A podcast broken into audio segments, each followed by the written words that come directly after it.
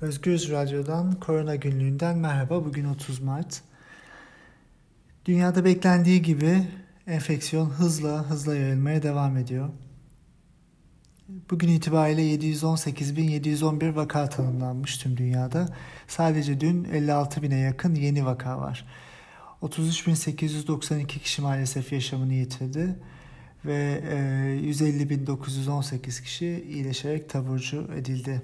Halen aktif 533 bin vaka var. Dünya nüfusunu oranladığımızda her 1 milyon kişiden 92 kişi bu hastalığı geçiriyor. Yani her 10 bin kişiden biri enfekte olmuş durumda. Bu çok yüksek bir rakam. Enfeksiyonun hızı da gittikçe artıyor. 31 Aralık'ta ilk vakaların Çin'de belirtilmesinden 65 gün sonra 100 bin vakaya ulaşılmıştı. Ondan sonra her 100 bin vaka çok daha az sürede oluyor. İkinci 100 bin 11 gün sonra, üçüncü 100 bin 20 Mart'ta 4 gün sonra, dördüncü 100 bin 3 gün sonra ve artık oradan sonra her iki günde bir neredeyse 100 bin vaka artıyor. Bunda tabii ki test kapasitesinin artması ve vakaların tanımlanabilmesinin etkisi varken enfeksiyonun da hızla yayılmasının etkisi olduğunu söylemeden geçmeyelim. Amerika Birleşik Devletleri en fazla vakanın yaşandığı yer 139.800 kişi. Dün 16.200 kişi daha pozitif çıktı.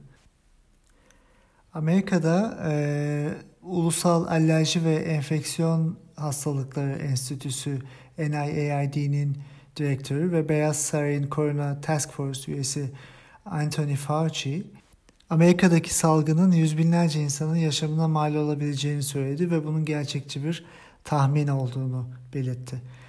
Daha önceden ülkelerin liderlerin yaptığı açıklamalar ülkelerin %60-70'ine bu enfeksiyonun yayılacağı tahminleri de böylece e, doğru çıkmış oluyor. Zaten bunu da maalesef bekliyorduk.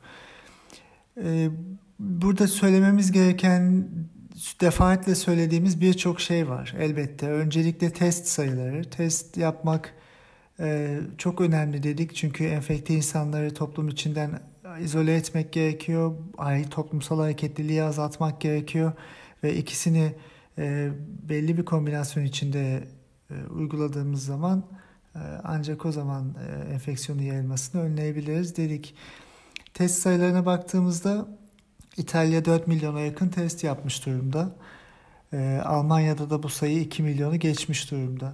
Almanya e, günde 200 bin test kapasitesine çıktı ve herkesi neredeyse e, pozitif olup olmadığına bakmak için yola çıktı. İngiltere'de de 1 milyonu geçen bir test sayısı var ve İngiltere e, daha önce bahsettiğimiz kandaki antikorlara bakan bir serolojik testi e, herkese evlere dağıtmayı planlıyor. Fransa e, ve Amerika'da da e, test sayıları e, 500 bini aşmış durumda. Fahrettin Koca'nın dün açıkladığı rakamlara göre Türkiye'deki şu ana kadarki toplam test sayısı 65.446. Bu oldukça az bir rakam. Çünkü nüfusa oranladığımızda ve vaka artışlarını e, grafiğe döktüğümüzde şunu görüyoruz. Vakaların artış ivmesine baktığımızda Türkiye'de dünyada bir numarada. Karantina uygulamalarıyla beraber bu artışı e, grafiğe döken evrim ağacı şöyle bir sonuca varmış. İspanya 200 ölüm sonrasında 15 Mart'ta karantina uygulamasına başlıyor. Fakat e, grafiğin artması, e, enfeksiyon artması grafiği çok fazla yavaşlamıyor. İspanya'da şu an itibariyle 6796 yaşam kaybı var. Çin'e baktığımızda Çin 30. ölümden sonra karantinayı 23 Ocak 2020'de uyguladı. Bir süre sonra e, sağlık sistemini de e, geliştirmeleri kapsamında e, ölüm sayılarını azalttılar. Çin'de e, 3300 kişi yaşamını kaybetmiş görünüyor.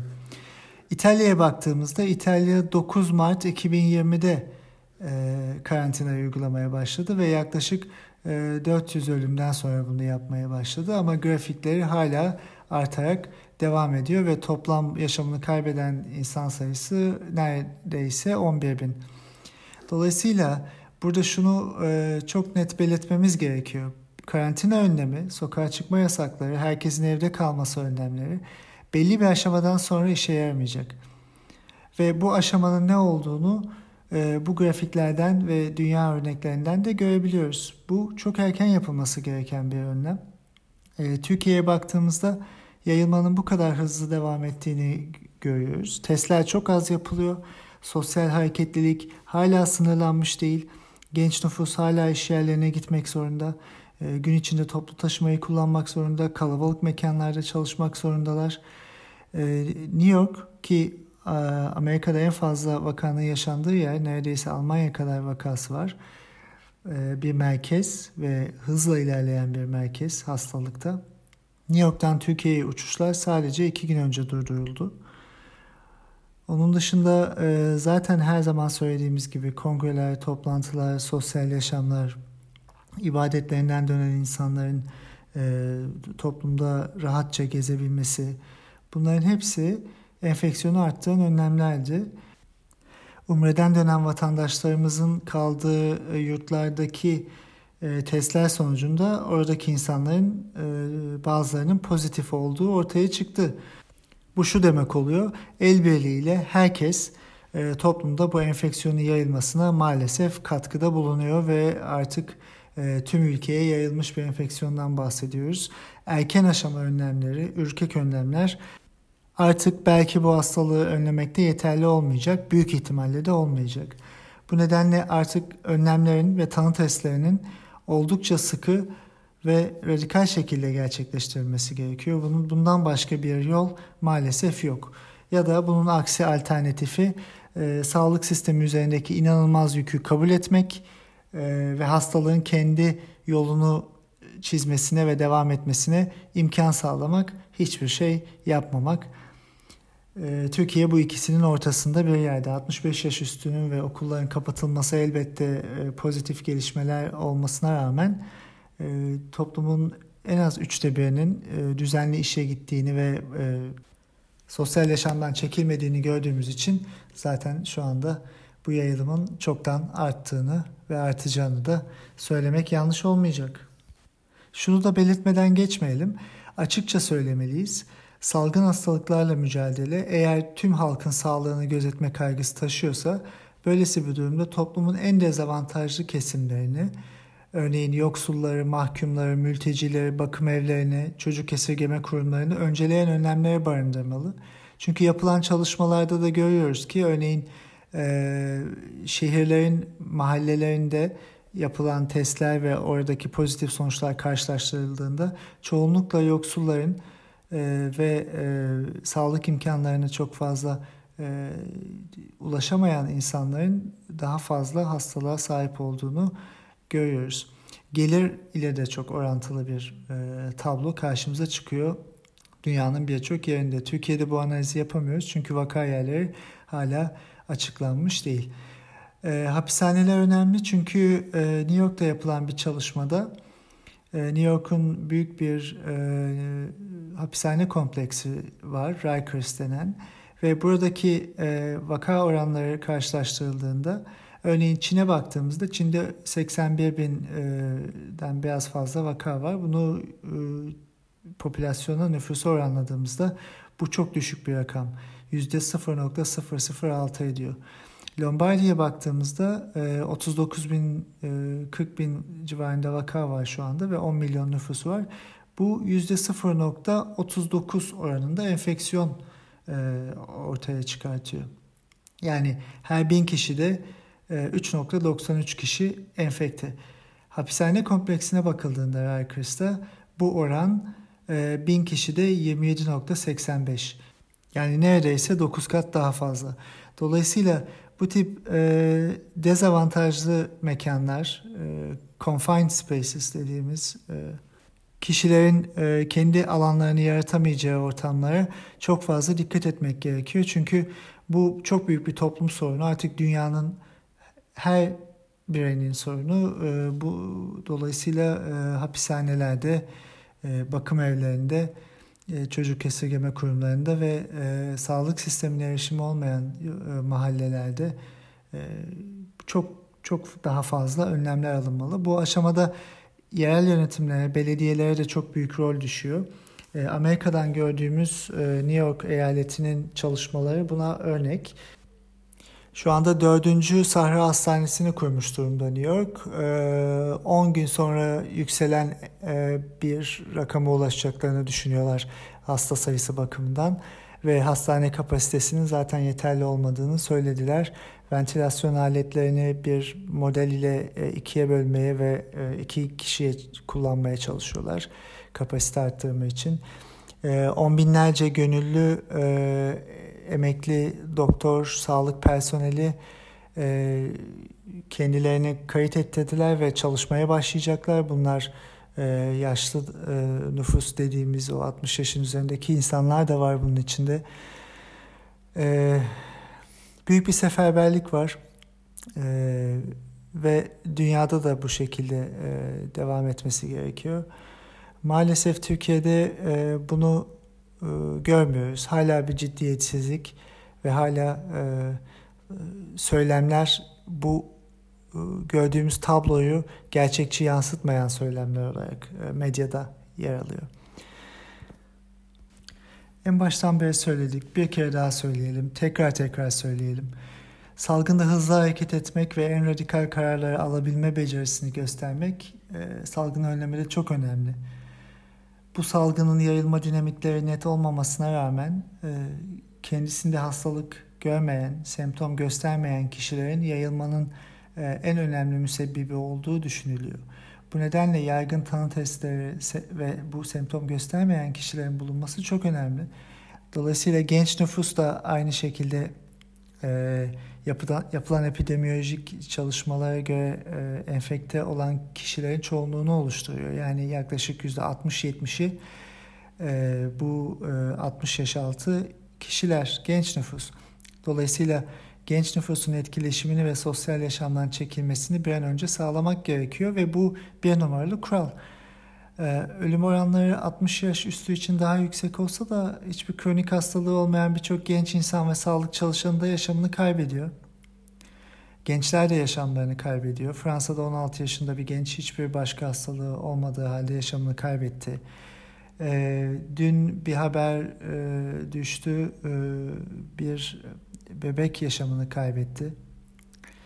Başarılı sayılabilecek önlemler olan Çin, Almanya, Güney Kore en başından beri e, bu testlerle e, ve vaka takibiyle e, izole etme çalışmalarına devam ediyor. E, fakat e, Türkiye'de hala bunu görmüyoruz. Sağlık sisteminin kapasite projeksiyonu ve vaka tahminleriyle desteklenmesi gerektiğini çok uzun süredir söylüyoruz personelin tüm ihtiyaçlarının karşılanması da olmazsa olmazlarımız arasında. Çünkü bir zaman sonra ki görüyoruz haberler de geliyor sağlık personelimiz hastalanıyor. Türkiye'de maalesef süreç yine söylediğimiz gibi çok e, e, ters işledi. Erken safa önlemleri maalesef geç e, aşamalarda alınıyor. Şimdi ne yapılabilir? E, gerçekten iki şey var. Birincisi hep söylediğimiz iş yerlerinin ve fabrikaların e, tatil edilmesi, minimum e, işleme moduna geçirilmesi, hak kaybı olmadan herkesin evlerine gönderilmesi gerekiyor.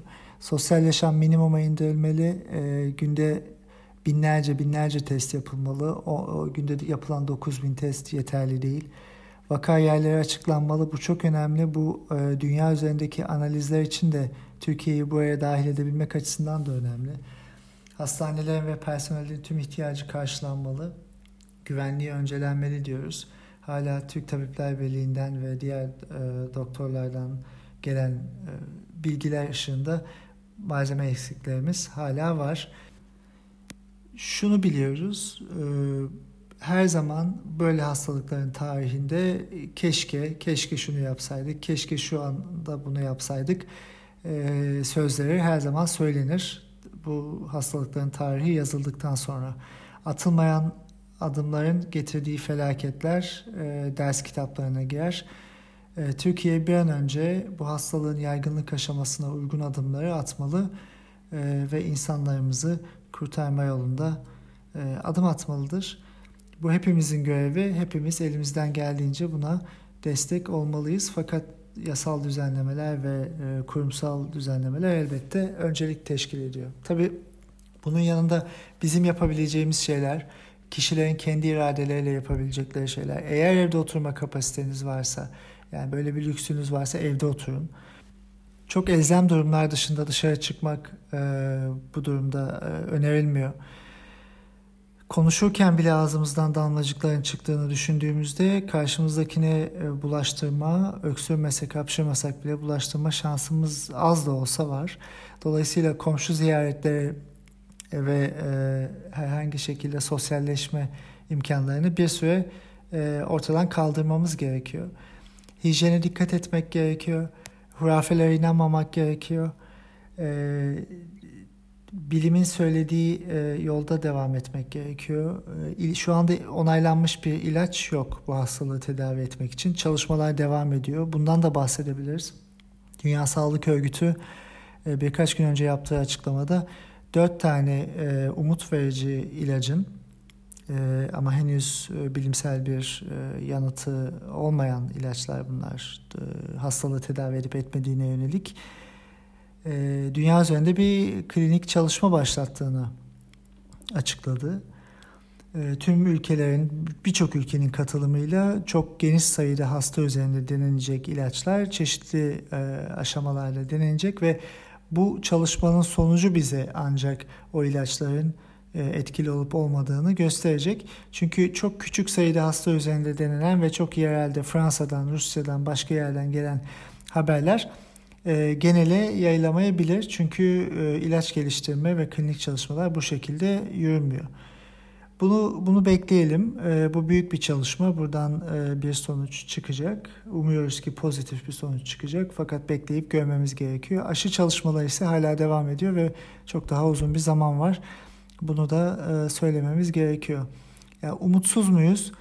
E, durum çok karamsar görünüyor. Gerçekten de kötü bir tablo var dünya üzerinde. Birçok insan yani sadece Amerika'da yüz binlerce deniyor ve dünyaya bunu projekte ettiğimizde gerçekten çok fazla sayıda insanın maalesef yaşamını kaç, kaybedeceğini görüyoruz. Fakat bu hastalık geçecek, bu hastalığı aşacağız. Burada mesele bu hastalığı aşarken hasarların ne kadar olacağı bu hastalığı aşarken ülkelerin hangi önlemleri aldığı ve insanlarını nasıl koruduğu, bu hastalığı aşarken e, ne kadar akla ve bilime ve vicdana dayandığımız ve ne kadar e, toplumla yöneticiler arasındaki güveni tesis ettiğimiz e, meselesi. Bazı ülkeler burada pozitif olacak, bazı ülkeler negatif olacak. E, bunu göreceğiz. Bugünlük böyle bir toparlama yapalım ve e, ilerleyen günlerde gelişmelere göre daha detaylı konulara değineceğiz. Örneğin e, Türkiye'deki virüslerin genetik yapısı ve mutasyona uğrama oranlarını bilmiyoruz. Bunları dünya ile karşılaştırabilir miyiz e, diye konuşabiliriz. Çünkü dünyada böyle yapılan çalışmalar var ve bu e, ileriki ilaç geliştirme aşamalarında bizim e, önemli bir e, bilgimiz olabilir. Ee, Türkiye'de maalesef bu da paylaşılmıyor. Birçok başka konu var. Hem bilimden hem sosyal yaşamdan bunları da e, ilerleyen günlerde paylaşacağız. Sorularınızı da bekliyoruz. İyi günler dilerim. Sağlıklı kalın.